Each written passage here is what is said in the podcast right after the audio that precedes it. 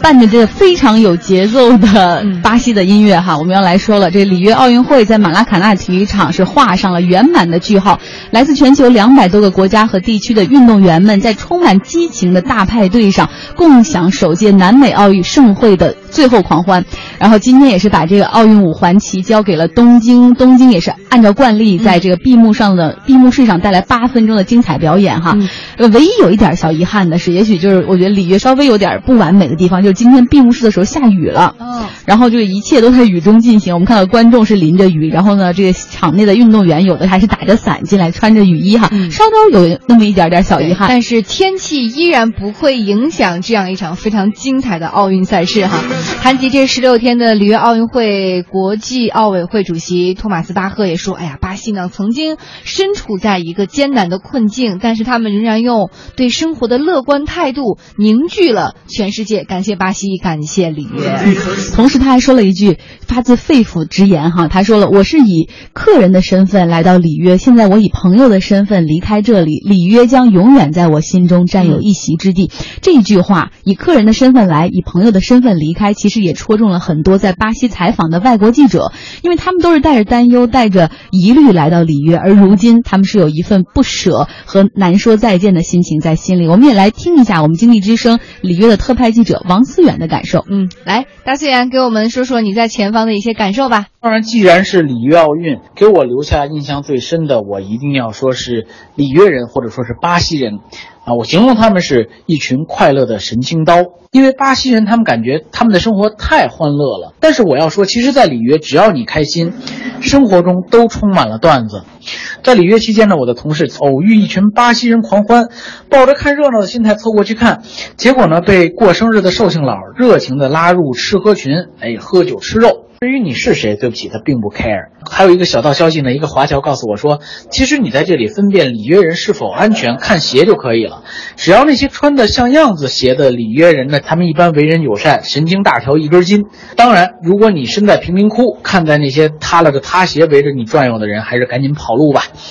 里约人很懂生活，动不动就来顿小烤肉，喝顿大酒啊！这一刻，生活是如此的美好。就像我们看到的开幕式一样，他们的态度是有钱没钱，放炮过年。至于你伦敦和北京的排场如何，与我何关呢？我们所居住的小区啊，有篮球场、足球场、游泳池、健身房，一应俱全。而且使用这些场馆呢，并不用单交钱。在巴哈，你知道每个小区都有这样的场地配套，甚至公路上还有跑道。再回想到我们的北上广，即使有千万级别的高级住宅、豪宅啊，我们也没有见过有几个能有如此的公用配套的设施吧？哪怕是付费进入呢？而且，当我们注意到我们身边越来越多的大学、中学的操场上上了锁，像防贼一样防着我们这些外人去进入的时候，巴西人其实在各种场合去约场足球，真的是一场小 case 呢。所以在来之前，我们总担心巴西人水深火热啊，想着他们他们的生活行吗？到这儿一看，其实论起体育的群众基础和软实力，他们行。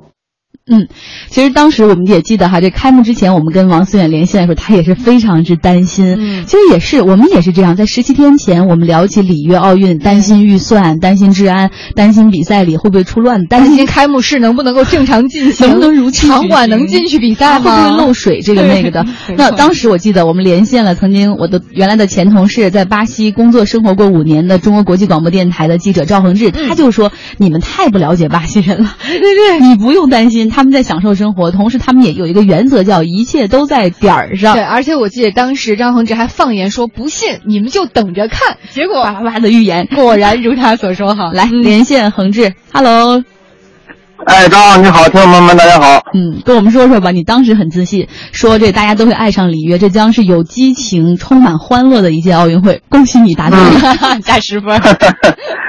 呃，你看一呃，到今天为止，这一届被之前被人们普遍怀疑可能办不下去的奥运会，居然顺利闭幕了，而且就是你还有一点点恋恋恋恋不舍，觉得它过得挺快的，对不对？嗯嗯。对吧？你你不可能说它是史上最好的奥运会，这不符合事实。但你也不能说它是史上最差的奥运会，因为如果你只用好或差来评判的话，就太简单太粗暴了。那么就像我之前说的，它也许是史上最自由散漫啊，开幕前最让人揪心的一届奥运会，但是它又是最娱乐、最欢乐、最性感和最有派对风格的一届奥运会，这就对了。这个奥运会的整个的历程证明了这很巴西，巴西人办了一届很巴西的奥运会，这就足够了，是不是？嗯，我们开始开始开幕前的种种质疑，是因为我们不了解他。我们总希望巴西人的奥运会和我们之前看到的奥运会一样，它很美国、很中国、很伦敦，那不科学，对吧？所以说，我觉得办成这样一届奥运会，让大家重新认识了巴西，这就足够了。而且奥运会如期的闭幕了，这很好，嗯祝贺巴西。对，还真是。我们以前也看到，这个巴西以前也办过世界杯，但是真的没有像奥运会那样全方位的去了解它哈。来跟我们说说吧，这奥运会十六天，你印象最深刻的画面是什么？我觉得我还是看中国军团更多一些，当然国外的这个比赛也有很多很值得说的，尤其是巴西拿到了奥运会男足的金牌。对，我以为你会说内马尔痛哭流涕。哈 哈啊，这个也这个其实是很有重要意义的，一会儿我们可以展开来说。但是我觉得最让我心动的有三块金牌，第一个是龙清龙清泉的举重金牌，我认为这块金牌的含金量最高，为什么呢？因为呃，龙清泉面对对手非常强，就韩国的严润哲，他在过去的奥运周期，从二零一零呃一二年奥运会他赢了，一三年世锦赛他赢了，一五年世锦赛他又赢了，其中中间还有个一四年的亚运会他也赢了。我们曾经在世锦赛上派出龙清泉和吴锦彪两个人车轮大战，战不了严润哲，严润哲真的是无敌一样的存在。那么这次奥运会，我们终于战胜了他，龙清泉成功了。而战胜他并不要紧，你要知道严润哲如此无敌的存在，但是世界纪录并不是他的，世界纪录的总成绩是土耳其神童穆特鲁保持的。穆特鲁曾经在这个项目，他的感觉就是篮球界的乔丹和足球界的贝利。这无敌一样的存在，穆特鲁创创造的三百零五公斤总成绩这个极限，一直被认为是人类在五十六公斤级这个级别上的一个极限。就是人到了五十六公斤这个体重的话，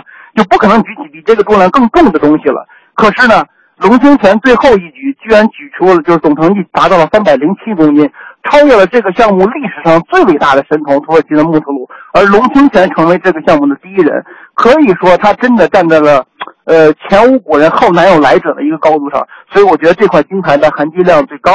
那么另外呢，女排的这块金牌，我觉得它的社会价值最高，对吧？女排的比赛，尤其是三场淘汰赛，对巴西、对荷兰和最后对塞尔维亚，呃，如果这三场球都看了的话，我觉得比上十堂思想品德课和十堂爱国主义教育课都管用，对不对？我觉得很多人，包括我们的年轻人，都有一种非常呃积极的这种社会的价值和评判。呃，在参与其中，对吧？有很多我身边的朋友就说：“哎呀，向女排学习，礼拜六加个班，没问题。”就就这种感觉。所以说，就是女排的精神对我们的鼓舞，它的社会价值是最高的。那么，我还有一种感觉，就是乒乓球的四块金牌，它的娱乐价值最高。其实，乒乓球是让我们最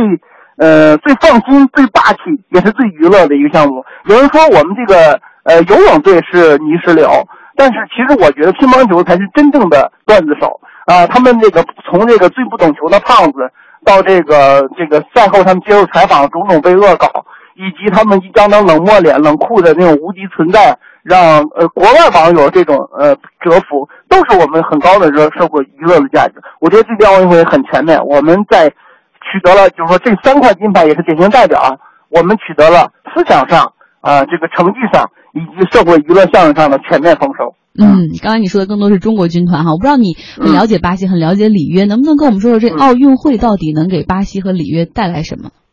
呃，首先它给巴西带来了运动成绩，七金六银六铜。虽然说巴西没有实现他赛前制定的拿十块金牌的这个梦想，但是这个要知道已经是巴西奥运代表团在历史上的最佳战绩了，他排在金牌榜第十三位，这是他们历史最佳战绩。那么第二个呢，就是让全世界人都更加了解巴西，更加喜欢巴西。人们理解什么是巴西思路，什么是桑巴文化，就是你看似漫不经心、跌跌撞撞，但他最最后的时候，他总能把事情给你做成了，并没有丢下什么，也没有落下什么，是吧？但是呢，你不能高标准、严要求的去苛求他，这就是巴西文化。人们更了解巴西，更热爱这个国家，这是很重要的。呃，再次呢，就是和历届奥运会一样，主办国会得到一大笔遗产，里约的基础设施条件更好了，它的地铁通了，交通更便利了。呃，还有运动员们留下的那个那些种子会成为一片树林，里约这个城市会更美丽，对吧？但是我想最后一点，我想说最重要的是奥运会带给了巴西人自信，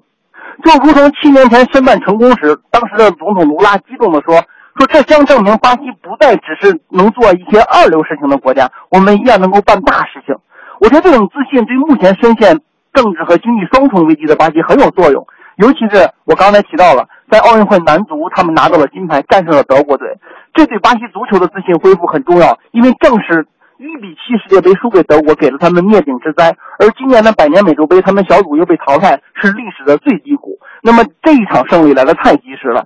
当百年美洲杯巴西足球被淘汰的时候，巴西人感慨说：“我们这个国家现在没有政治了，也没有经济了，现在连足球都没有了。对于我们来说，可以没有政治，可以没有经济，但是我们不能没有足球。现在他们的足球从哪跌倒，又从哪爬了起来。那么我觉得，有了足球的他们，就有了灵魂。”而相信不再失魂落魄的巴西人，一定能够在不久的将来把他们的政治问题和经济问题通通都解决掉。主持人，嗯，好，谢谢赵恒志说的真是太好了哈。我觉得真的，也许这一枚这个奥运男足的金牌会对巴西全国是一个提振。同样，这十六天精彩的奥运瞬间，也给巴西人留下了很多的。文化还有精神，包括物质遗产，像我们刚才所说的那个种子，每一个运动员入场的时候，当时开幕式都带来那个种子，未来会生根发芽，这可能跟奥运精神一样吧，会在巴西传播开来。嗯，好，谢谢。那同时呢，我们也邀请我们的听众和网友朋友跟我们说说，在这十六天当中，你最难忘的奥运瞬间有哪些？